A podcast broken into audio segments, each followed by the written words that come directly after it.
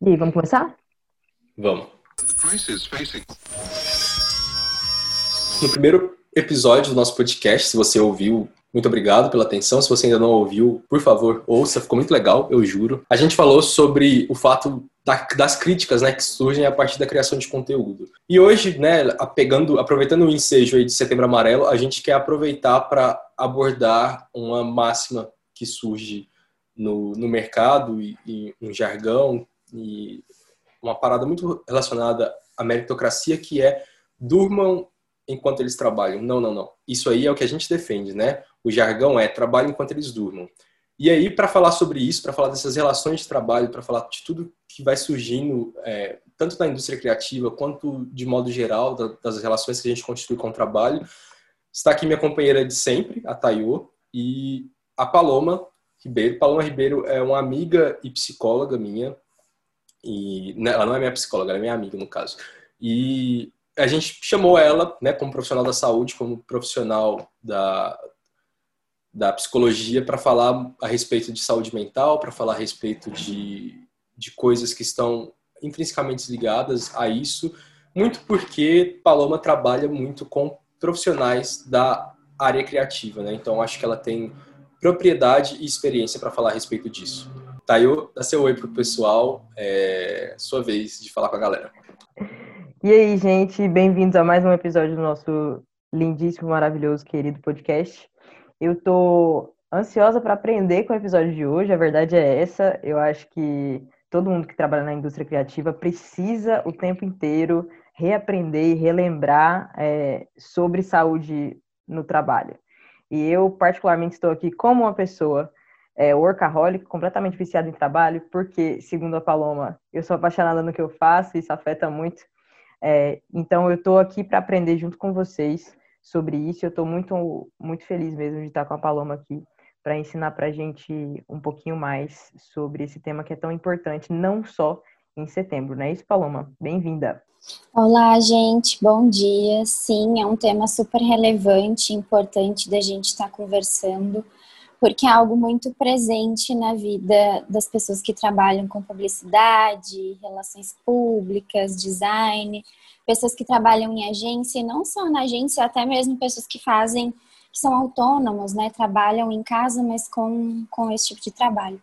Então, a gente nota que já é um ambiente adoecedor por conta de todas as pressões, por conta de prazo, por conta de números e, e, e às vezes o próprio chefe que não não passa um conforto maior para a equipe, né? Então acho que é super importante a gente estar tá conversando sobre isso. E eu queria aproveitar para explicar para vocês um pouquinho quem é essa galera da indústria criativa, né? A gente chama de indústria criativa todo mundo que trabalha com a criatividade de um jeito comercial. Então todo mundo que vende suas horas de trabalho trabalhando com base na criatividade. É por isso que a gente está falando aqui de profissionais é, especialmente relacionados à comunicação que fazem esse tipo de exercício. Artista também se enquadra aqui nessa característica, mas por causa do nosso contexto, a gente está sempre falando aí de conteúdo, de marketing, de design. A gente hoje vai ter essa conversa sobre os profissionais da indústria criativa que trabalham é, especialmente com publicidade, com comunicação, com design. E a gente sabe que, por mais que seja legal e a gente tem até uma, uma fama assim de ser meio doidinho da cabeça, de ser uma pessoa que fala sobre todos os assuntos, de que assim, a gente sempre está rindo, tomando cerveja e bebendo muito café. Muitas vezes essa, esse estigma, essa imagem que tem da gente é realmente só para mascarar um monte de gente que está adoecida com a relação é, que tem com o trabalho. Então, eu queria aproveitar para convidar vocês que também não são da indústria criativa para sentar com a gente para essa conversa, porque é muito importante quando a gente está falando de saúde mental, é a rede de apoio, né? Então, se você você pode ser pode não ser profissional da indústria criativa, mas você pode ser rede de apoio para um profissional da indústria criativa e ajudar a gente a monitorar a nossa relação com o trabalho é, e a nossa saúde mental. Eu acho que quanto mais a gente tem essa noção de que a gente está é, tá em rede, mais chances a gente tem de crescer, de se apoiar. E praticamente todos os profissionais que eu conheço da indústria criativa sofrem com algum tipo de transtorno é, relacionado a isso, ao trabalho, seja ansiedade, é, depressão, muitas vezes.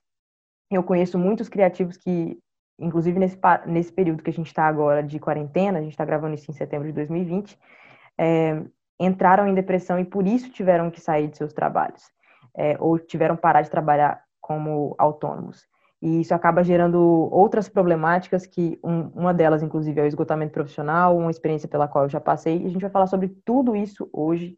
Quero convidar vocês para ficar com a gente, é, porque, querendo ou não, quando a gente está falando de uma relação não tão saudável com o trabalho, é, muita gente vai pensar, em primeiro lugar, nossa, estamos falando de agências de publicidade. E a gente acabou normalizando tudo isso, né, Gui? Tão normal tratar disso, né? E é normal em vários sentidos. É normal desde o, o, primeiro contato com a faculdade, quando você escuta seus professores dizendo, né, que, que a vida de agência é assim mesmo. É, na minha primeira experiência de estágio, que não era em uma agência, mas o, o dono do, do lugar que ele já tinha sido dono de uma revista e eu estava sob pressão, né? E nunca trabalhei bem sob pressão. Eu sou um fracasso em trabalhar bem sob pressão. Eu não tenho, é, não sinto demérito nenhum em dizer isso. Eu, eu acho o, o, mercado, né? Os RHs da vida aí já vi muito, muito falando como uma, uma consequência positiva, né? Uma característica positiva de pessoas que trabalham bem sob pressão, né? Que lidar sob pressão é legal, mas assim, eu não lido bem sob pressão, não faço questão de lidar bem sob pressão. E, assim, sinceramente, eu não quero ser submetido sob pressão em momento algum. E eu acho que é muito natural, né, ouvir isso e, aquela coisa de, ai, porque a agência faz serão mesmo, ah, e, e, porque a agência não tem hora extra, ah, porque o job, o job precisa fechar, ah, porque precisa fazer a entrega, porque precisa fazer as demandas e pipipi, pó. Eu acho que a gente é preparado para isso, né? Então, é, é, é um tema que se retroalimenta, né? De um, de um lado da cadeia, a gente tem a, a demanda exaustiva do, do mercado, dos profissionais, dos contratantes, e a gente tem né, profissionais como os donos da agência, né, os gerentes do processo, os diretores que não aceitam isso, né, tipo, que aceitam as coisas como elas estão dadas. E lá no, no, no começo da cadeia, né, da, da, formação do profissional, a gente tem os professores, né, que normalizam isso porque muitos, de, muitos deles vieram de agência e porque a gente tem essa predisposição de não questionar as coisas, né? A gente tem essa predisposição de dizer assim, ah, é assim que as coisas funcionam, então eu preciso preparar é, os estudantes, preciso preparar os profissionais para as coisas como elas são, né? Então, eu acho que o normal da indústria criativa, né, o, o, o normal desse mercado, principalmente do mercado de comunicação, do mercado de marketing, é assumir que as pessoas vão trabalhar muito e tá tudo bem elas trabalharem muito, sabe? E aí a gente, eu vejo dois cenários, assim, já, já pegando de gancho. O cenário que a pessoa trabalha muito e recebe muito por, por trabalhar muito, né? E, e também o trabalho, o, o cenário para mim que é pior ainda, que é o cenário onde a pessoa trabalha muito e ainda recebe pouco. É esse o normal da indústria criativa em muitos lugares, né? E aí é importante a gente falar que se a gente normalizou isso, é, a gente acaba criando profissionais extremamente doentes. Eu não sei, o, o, Gui e eu estudamos na mesma universidade, então nós somos da Universidade Federal de Goiás, e eu posso falar por colegas meus, muitos abandonaram a carreira de publicitários porque não aguentaram é, a carga de pressão. Eu realmente, eu posso dizer para vocês com toda certeza que pelo menos 80% dos meus amigos publicitários sofrem ou sofreram de ansiedade. E é por isso que a gente chamou a Paloma aqui, porque tanto eu quanto o Gui, a gente não tem a menor ideia do que, que é, é falar sobre ansiedade, a não ser a partir dos nossos próprios, do nosso próprio ponto de vista, que é completamente leigo, né? Então, Paloma, eu queria que você explicasse um pouquinho para a gente o que, que é a ansiedade, a depressão dentro desse contexto da indústria criativa. Bom, é, os sintomas eles começam a aparecer. Muitas vezes a gente não dá importância, vai seguindo a vida, porque também não pode adoecer, né? A gente vive numa sociedade que é muito imediatista, né? Então, se, se tá ruim, tem que ficar ruim um dia só e tem que produzir todos os dias e tem que ser criativo todos os dias. É importante que a gente é, pense que a gente não é um robozinho, que a gente é ser humano, que a gente vai ser afetado. É, e aí os sintomas, eles começam a aparecer e eu preciso dar uma olhada nisso, eu preciso saber de onde vem, eu preciso compreender o que está por trás desse sintoma, porque ele não aparece do nada, ele aparece denunciando alguma coisa que não vai bem. Por isso que o acompanhamento psicológico é tão importante, porque a gente não só acessa os sintomas, mas também entende melhor da onde que ele está surgindo. Porque se eu não tenho uma noção de onde vem, eu vou fazendo os mesmos ciclos de repetição, né? Eu vou tendo as mesmas atitudes sempre. A depressão e a ansiedade, elas são um problema uh, que está crescendo cada vez mais e devido à pandemia, eu estava lendo algumas pesquisas que é, aumentaram, é, certas empresas aumentaram muito o volume de medicamento psicotrópico, é, medicamentos para ansiedade, depressão, em 8%, só durante agora esse período de pandemia. Então a gente percebe que todo momento já é adoecedor. A depressão ela é uma doença como qualquer outra e que precisa de tratamento. Na ansiedade também é um acompanhamento. Essas doenças, elas prejudicam e atrapalham a vida da pessoa a partir do momento que eu noto que eu não estou conseguindo trabalhar, eu não estou conseguindo seguir a minha rotina como normalmente eu seguia, eu estou tendo aí prejuízo nos aspectos assim da minha vida de modo geral. Então, preciso parar e olhar para isso. E o ambiente de vocês, como eu disse, é um ambiente muito propício para que essas doenças apareçam. Por quê? Porque eu estou lidando ali, eu tenho alguns pacientes que usam sempre o mesmo termo, como se fosse pastel, sabe? Você está pedindo uma arte como se fosse um pastel, em três minutos fica pronto, né? Essa, essa coisa dessa rapidez, né? Que tem que entregar é, para ontem, fica apagando incêndio todos os dias, né? Dessa sensação. E esse, esse lugar, como é que eu vou como é que eu vou estar confortável num lugar uh, que me exige tanto, que me cobra tanto e que, como o Guilherme falou, às vezes não é bem remunerado. É, não é bem reconhecido, é reconhecido com cerveja, às vezes no final do trabalho, que acontece muito.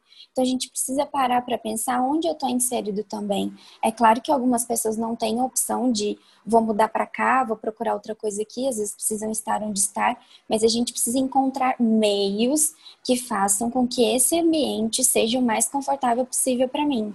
Outra doença que tem surgido muito, que é o, o burnout, né? esse esgotamento emocional. O que, que acontece? eu invisto tanta, tanta, tanta energia naquilo ali, uh, que chega um momento que eu não consigo lidar. O meu corpo ele diz para parar. E o que que acontece? É, nesse processo de esgotamento, eu tenho sintomas depressivos mesmo, não tenho vontade mais de trabalhar. E é um problema muito, muito também relevante para a gente conversar, por quê? Porque uma pessoa que sofre de um esgotamento como o burnout, às vezes ela demora meses para voltar ao normal, à normalidade de, de, vida que ela já vivia, é, a render o que ela já rendia. Porque eu investi tanta, tanta, tanta energia naquilo ali que depois eu fico sem coragem, eu fico sem vontade, eu fico sem prazer, é, eu não consigo render tudo que eu rendia.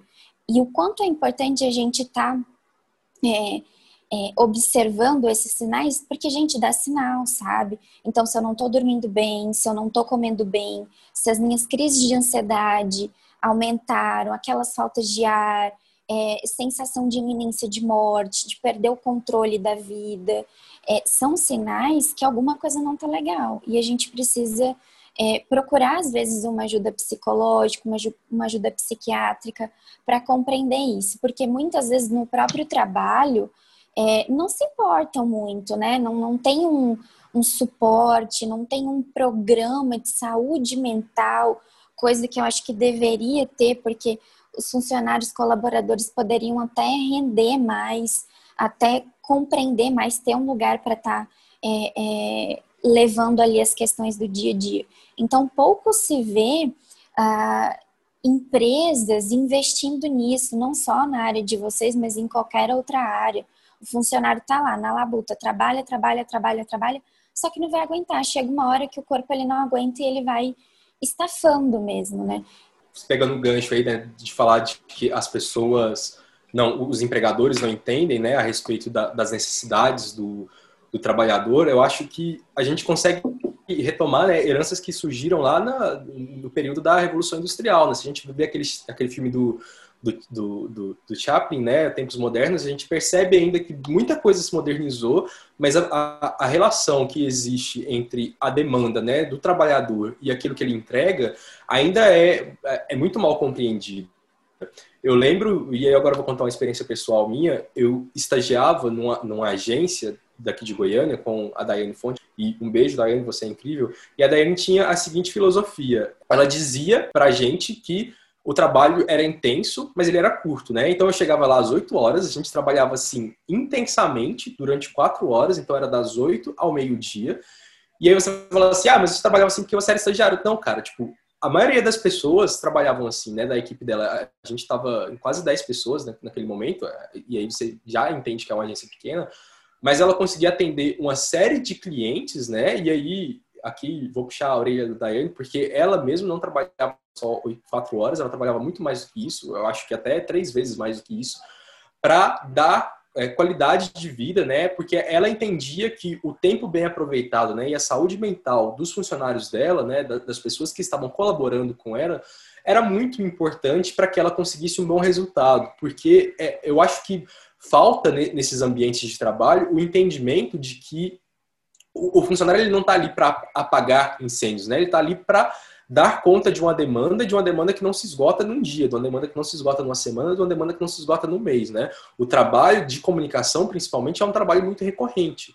Inclusive, foi essa recorrência desse trabalho e, e essa falta de, de, de, percepção né, entre o, o, contratante, né, o anunciante e as agências, né, que me fez largar a publicidade. Então, eu sempre digo e digo repetidamente que eu adoro ter feito o curso de publicidade. Eu acho que assim foi um dos melhores cursos que eu poderia ter feito na minha vida. Mas eu odeio trabalhar com comunicação. Não porque eu odeio comunicação, mas porque eu odeio a forma como comunicação é feita, né? Porque eu acho que a gente consegue se planejar para um monte de coisa. Não né? acho que a gente consegue é, criar mecanismos para fazer com que o nosso trabalho seja bem feito e seja feito de uma forma positiva, de uma forma agradável e de uma forma que entrega com qualidade. Mas a partir do momento que isso não é uma realidade, eu comecei a procurar outros caminhos para mim, porque eu, enquanto pessoa, enquanto ser humaninho, não aceito ser submetido por essas circunstâncias. É claro que existem momentos em que eu sou obrigado a, a me submeter a essas circunstâncias, porque as contas chegam no final do mês, porque eu preciso pagar, é, cumprir com os meus compromissos, e aí eu acho também que é importante a gente entender que existem momentos que a gente pode escolher se submeter naquilo, ainda sabendo que aquilo vai fazer mal para a gente. É diferente, por exemplo, quando a gente se submete a esse tipo de situação sem sequer saber que a gente está passando por isso, sabe? E aí eu acho que é muito importante a gente pensar qual é a nossa relação com o trabalho. Inclusive, é importante, eu acho, a gente trazer esse assunto à tona, e aí eu vejo alguns profissionais que estão começando a falar sobre isso, profissionais, colegas de trabalho que trabalham com publicidade, comunicação e design também. É, é importante e é por isso que a gente está abrindo esse espaço aqui no podcast para falar sobre isso, para que você saiba quando estiver acontecendo com você, para que você saiba quando estiver acontecendo com alguém que está do seu lado. Eu, particularmente, como eu comecei aqui no podcast falando para vocês, eu sofri um burnout em fevereiro e, sinceramente, foi uma experiência absolutamente transformadora. A partir desse acontecimento, e aí eu é, recebi um apoio incondicional dos meus pais, isso foi muito importante para mim. É, eu moro em Recife hoje, os meus pais são de Goiânia, e eu estava, é, por sorte, ou não, mas eu estava na casa deles, é, e eles, no meio da, da madrugada, eu tive uma crise, um surto, é, bati na porta dos meus pais e eles simplesmente me acolheram. Então, ter uma rede de apoio é fundamental, e saiba que se você você pode, você está do lado de alguém que é da indústria criativa, você pode ser essa rede de apoio também. Basta a gente todo mundo falar sobre isso, ter consciência de quais são os sinais e de como é que a gente pode se ajudar. A partir desse burnout que eu tive em fevereiro, é, eu decidi mudar as coisas da minha vida, assim, mudar minha relação com o trabalho, é, trabalhar de um jeito diferente, impor mais limites e falar mais nãos, que eu acho que é uma coisa que a gente tem muita dificuldade de fazer dentro do nosso contexto social. Então, assim como o Gui falou também no início do, do episódio, a gente precisa ter consciência de que a gente não é assim simplesmente por uma motivação pessoal nossa, não é porque a gente está é, individualmente muito determinado a trabalhar, não é sobre determinação. A gente está dentro de um sistema que pressiona a gente a fazer cada vez mais em cada vez menos tempo. Então, já que a gente está dentro desse sistema, como é que a gente pode fazer para ficar cada vez mais consciente disso e contornar essas problemáticas. Eu gosto de dar nome aos bois, né? Por sistema, até eu estava falando de sistema, vamos, vamos, vamos, vamos começar a dar nome aos bois. Né? A gente está falando de capitalismo, a gente está falando de, de exploração de mão de obra de trabalho, alô Marx. É, e aí, quando a gente está falando de capitalismo, de, de exploração de mão de obra do trabalho, a gente tem que partir do princípio que a sua mão de obra é explorada visando o lucro de alguém ou de alguma coisa, né? Você pode explorar a sua própria mão de obra, né? E aí a gente acho que pode dar tira um pouco dessa relação de exploração. Mas quando a gente está falando de, de, um, de um mundo capitalista, a gente trabalha pensando em produzir riqueza para alguém ou para algo, né? Normalmente para empresas, né? Mas a grande questão é, a gente precisa entender que o nosso anseio por trabalhar muito, né, é, é, é esse mito de que se a gente fizer muito, de que se a gente ralar para caralho, de que se a gente é, morrer de trabalhar, a gente vai vencer na vida, é um mito plantado pela meritocracia, né? Eu, particularmente, acho que tem um lugar de fala nisso, porque eu não, nunca passei dificuldades financeiras, nunca tive a, a, minha educação afetada por isso, nunca tive a minha alimentação afetada por isso, como eu sei que muitas pessoas têm, mas a desigualdade que existe no nosso país, que é uma desigualdade latente, e é uma desigualdade que existe na maior parte dos países do mundo, sejam eles desenvolvidos ou não. É claro que nos países desenvolvidos essa, essa desigualdade tende a se diminuir, as pessoas que estão na parte baixa né, das classes sociais, elas sofrem menos com isso. Mas aqui no Brasil, né, falando do, do meu ponto de vista, Cara, eu, eu sempre escutei, né, dos meus pais, e, e, essa não é uma crença que eles inventaram, essa não é uma crença que, que eles criaram, que eles tiraram da, da cabeça deles, não acordaram pensando nisso de um dia, é você precisa estudar, você precisa se esforçar, você precisa trabalhar para ter uma vida melhor, para conseguir ganhar dinheiro. E eu fiz tudo como mandava o figurino, né? E ao mesmo tempo, eles sempre reiteraram o discurso de meu filho, você precisa fazer coisas que você gosta para ser feliz, porque eu não tive oportunidade de fazer o que eu gosto para ser feliz, então você precisa fazer isso. Mas são discursos que, em algum momento, eles entram em conflito, né? Porque não necessariamente aquilo que você gosta é visto como algo que vai te dar dinheiro, que vai te dar retorno. Eu, por exemplo, acreditava que com, com 18 anos de idade eu já estaria ganhando, sei lá, meus 3, 4 mil reais. Quando eu fiz 19, 18, 19 anos e percebi que eu ainda estava ganhando os meus parcos 400 reais de bolsa de estágio, eu entrei em colapso, eu entrei em desespero. Eu falei assim, caralho, então não é isso, né? Eu vou ter que passar mais uns anos aí quebrando a cabeça e ganhando pouco. Estou ganhando pouco até hoje, com 24 anos de idade. Mas a questão é, essa crença exagerada de que se a gente trabalhar muito, né, de que se a gente fizer demais, a gente vai enriquecer, vai conseguir chegar a um, a um lugar é, incrível, né, de que trabalhar basta para que as coisas aconteçam, é uma grande mentira, né? E é uma mentira implantada pelo capitalismo. Se você perceber, as pessoas que deram muito certo e, e que estão milionárias hoje ou que saíram de, de uma condição de desigualdade, elas tiveram oportunidades, elas trabalharam duro, sim, trabalhar duro é importante, mas eu gosto sempre de lembrar um elemento que é essencial, que são que é a sorte, os acasos da vida, né? Eu sempre digo que a gente precisa estar muito capacitado, estar preparado, porque quando a sorte passa, a gente tem que agarrar ela. E a sorte passou na minha vida diversas vezes, né? E felizmente eu pude agarrar alguns momentos de sorte, alguns cavalos selados que passaram na minha vida. Perceber essas coisas, né? Perceber esses momentos únicos nos ajudam a entender que, cara, não adianta você trabalhar muito, ficar trabalhando igual um, um louco dentro da agência, chegando lá às nove, saindo às dez horas da noite, ainda levando trabalho para casa no final de semana, que vai te possibilitar fazer ter uma ascensão social, nem nada disso. Então você precisa pensar qual é a relação que existe nesse, nesse, nesse circuito, né? E encontrar sua metodologia para trabalhar de um jeito saudável, assim. A, a gente sabe que não existe uma metodologia única, uma cartilha que a gente possa criar para todo mundo se relacionar bem com o trabalho.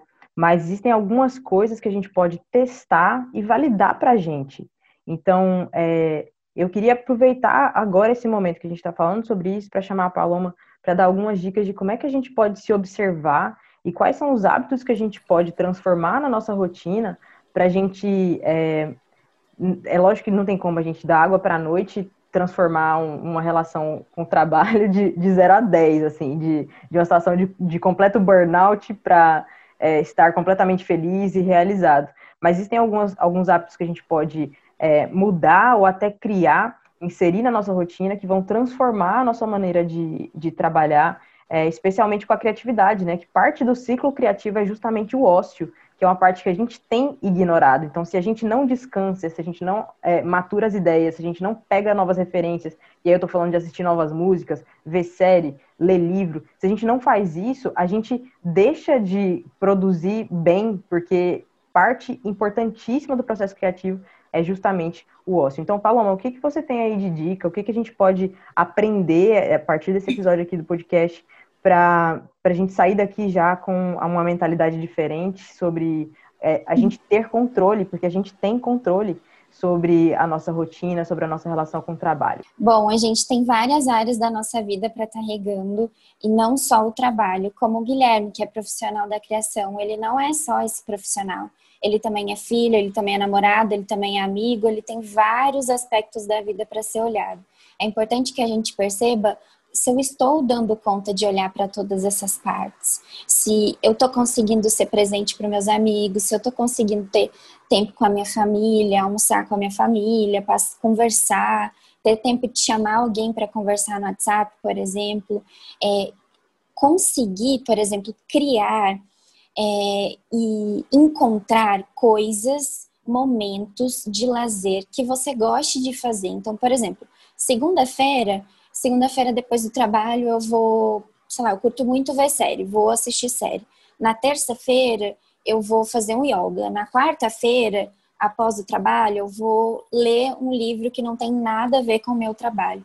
Inserir pequenas coisinhas são pequenas, mas que fazem total diferença, porque eu cuido dessa parte da minha saúde mental.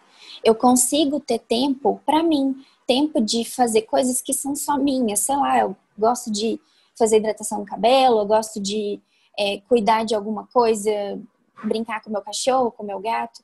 Então, ter esses, é, inserir essas pequenas coisas é, vai te ajudar a não tornar o, dia tão pesado, porque você vai ter um pouquinho de bem-estar à noite, por exemplo, ou qualquer outro horário do dia.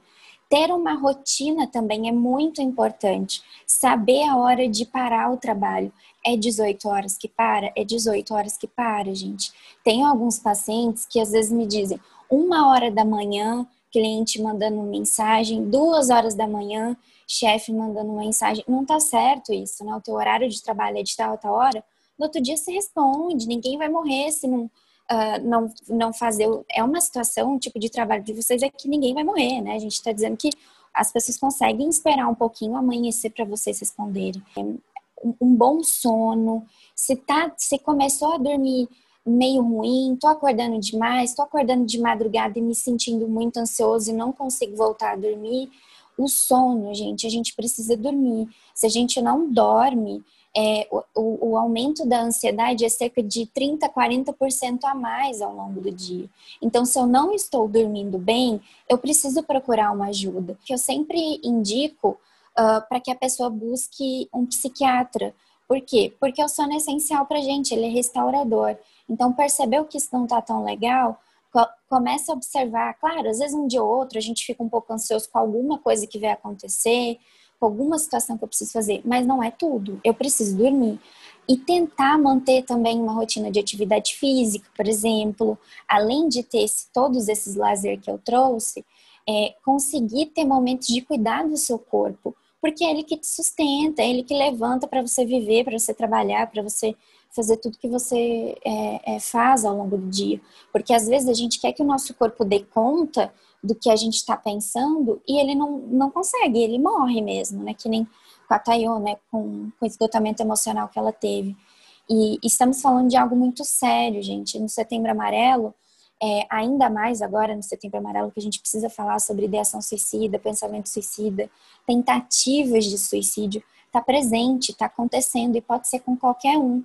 A gente pode ter um, um, um surto mesmo é, com, com muito pouco, sabe? Com, a gente perde completamente a nossa realidade e depois para voltar é uma caminhada mesmo. Então ter essa noção é, de ter esses momentos de lazer, porque não adianta eu trabalhar de segunda a sexta e trabalhar assim.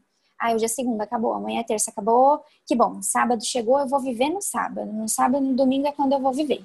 Não, a gente tem que viver na segunda, na terça, na quarta, na quinta, em todos os dias da nossa vida. Então começa a se observar. É, na, na, é claro que a gente tem dias tristes, tá? é, acontece é, alguma coisa na nossa vida, alguma situação é, que deixou a gente desconcertado, enfim, sim, acontece. Só que os dias tristes, eles não são todos os dias. Então, se eu tô me sentindo infeliz, insatisfeita, sem prazer do que, que eu tô fazendo, sem vontade, eu começo a não querer comer, por exemplo, ou a comer demais, a dormir demais, a dormir de menos, são indicativos que eu preciso olhar o que está acontecendo comigo. Inclusive, eu quero aproveitar então a oportunidade para dar dicas do que, que eu faço comigo, é, para e aí fica aí a dica para você, inclusive, encontrar quais são os seus caminhos. Ao longo da minha jornada aí de sete anos trabalhando com comunicação, apesar de ser novinho, eu comecei muito cedo a trabalhar com isso também. É, eu fui encontrando o que, que eu não queria, né? Eu acho que parte do processo é você se conhecer muito bem para saber qual que é o seu limite e saber o que, que você não aceita para você em todo tipo de relação. Na relação de trabalho, inclusive. Por causa dessa questão de a gente precisa do trabalho para viver, para pagar nossas contas, a gente acaba achando que é, é, uma ditadura, né? Que a gente precisa viver essa relação ditatorial com o trabalho, é ele que manda na nossa vida.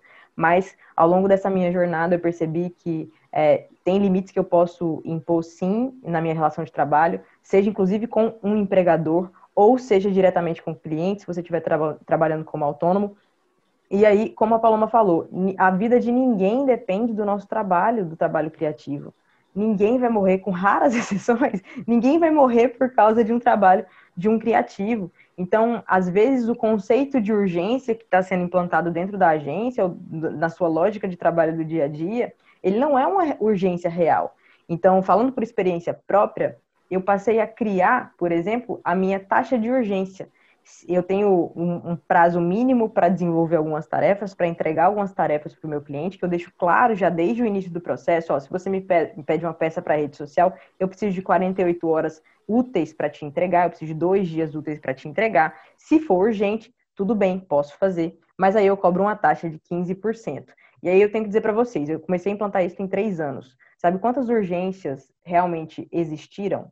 Uma em três anos. Uma única pessoa realmente topou pagar. Porque se for urgente de verdade, essa pessoa vai topar pagar para que você pare tudo que você está fazendo e vire uma madrugada fazendo esse tipo de trabalho.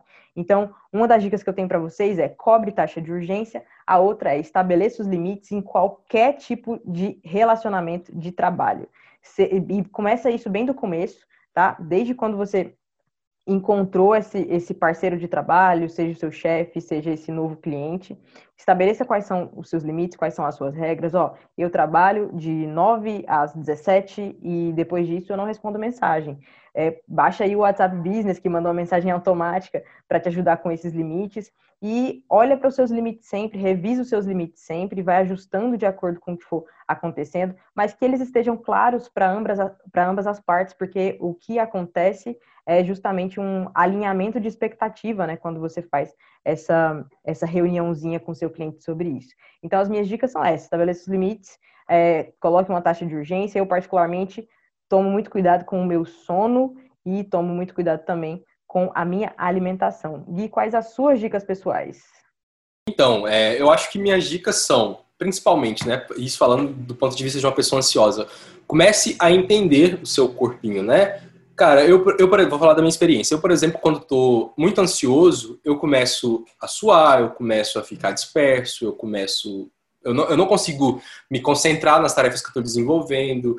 Parece que está passando um turbilhão de coisas na minha cabeça. Eu estou fazendo uma coisa pensando nas outras 10 que eu tenho para fazer. Então, eu acho que o processo de autoconhecimento ele é fundamental para a gente aprender a lidar com a nossa ansiedade. Né? A ansiedade não é uma, uma coisa que. A ansiedade enquanto doença, né? Não é uma coisa que vai te abandonar do dia para hoje, para noite, né? Você não é ansioso porque você está desejoso, você começou a esperar, anseia por algo. Não é ansiedade no sentido de anseio, é ansiedade no sentido de doença mesmo, né? De algo que reverbera em condições, é, em fatos psicológicos, né? Psíquicos e físicos. Então, acho que a gente precisa aprender a observar os sintomas e a terapia ajuda demais nesse processo, né? Fazer terapia me ajuda demais a entender que se eu não estou conseguindo concentrar em algo, eu não estou conseguindo concentrar em algo porque eu estou pensando nisso e eu estou pensando nisso porque, por exemplo, eu tenho é, preocupações exacerbadas a respeito da minha condição financeira, né? Isso é algo que me tira dos eixos. O que que te tira dos eixos? É seu relacionamento? É seu... E, não sou eu que vou te dizer isso, é provavelmente o seu terapeuta, o seu psicólogo, o seu psiquiatra, né, que pode te ajudar a lidar com essa doença. Vamos colocar nome nisso, é uma doença. E entender o que a Paloma falou é extremamente importante. Cara, ninguém vai morrer porque você não entregou seu job, sabe? No máximo que vai acontecer, as pessoas vão ficar chateadas porque elas estão ansiosas para receber aquilo.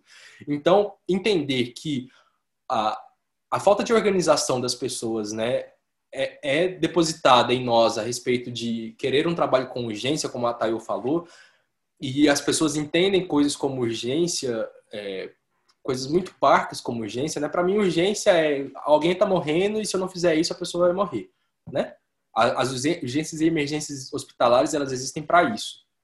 Então, entender que aquilo que você faz não vai mudar radicalmente a vida de ninguém, você não vai fazer com que ninguém fique pobre, ninguém fique rico, que ninguém morra, que ninguém fique desabrigado, a, a, se você colocar limites nas suas relações de trabalho. Bom, é, além das dicas que eu falei, tem mais uma que eu acho que é relevante a gente é, trazer.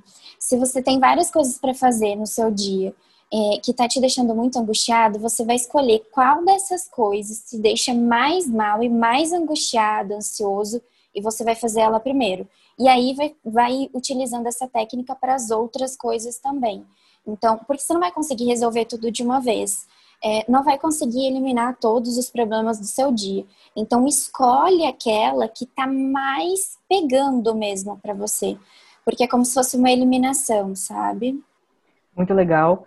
É, Gui, se tem mais alguma dica, a gente pode fechar? É, eu acho que é legal a gente fazer agora o nosso quadro de indicações, né? E aí eu vou fazer o desafio aqui de vocês indicarem coisas que vocês acham que as pessoas deveriam assistir. Eu vou indicar um episódio que é um episódio do Mamilos Podcast, o episódio 154. Esse episódio mudou assim radicalmente a minha minhas impressões a respeito do trabalho, porque ele é fantástico assim, ele, ele é de explodir a cabeça. É o episódio 154, você não é o seu trabalho. E aí dá uma dica aqui de uma série que eu tô assistindo, muito legal, tem lá na Prime Video, é bem trash zona, é bem sangrenta, mas é divertida e chama The Boys. Essas são minhas dicas aí para você esparecer, desligar a cabeça, parar de pensar um pouco no trabalho e nas suas preocupações. Bom, a minha dica vai ser a série N da Netflix.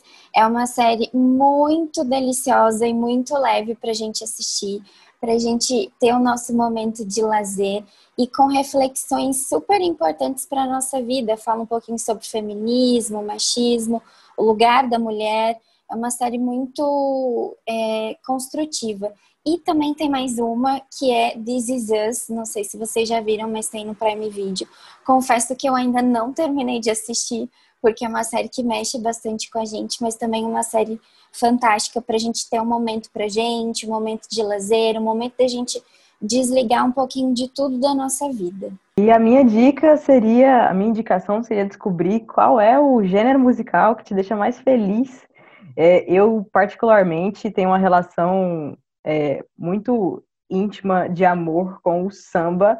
Então, toda vez que eu estou extremamente estressada, que eu estou no meu ápice, tudo que eu preciso é colocar uma playlist de samba para tocar. E aí eu fico bem, fico leve. Do mesmo jeito, sair do computador e cozinhar alguma coisa, uma receita bem longa que te dê bastante tempo para você relaxar, mas recomendo que você monte uma playlist para esses momentos de absoluto estresse e que você utilize. Bom, como quem sabe faz ao vivo, eu vou desafiar a Tayo aqui de disponibilizar essa playlist gostosinha pra gente, né? Então, Tayo, você tem até o dia que. Enfim, quando, quando você estiver ouvindo isso, a Tayo já vai ter providenciado essa playlist aí pra gente curtir esses momentos de sossego e paz.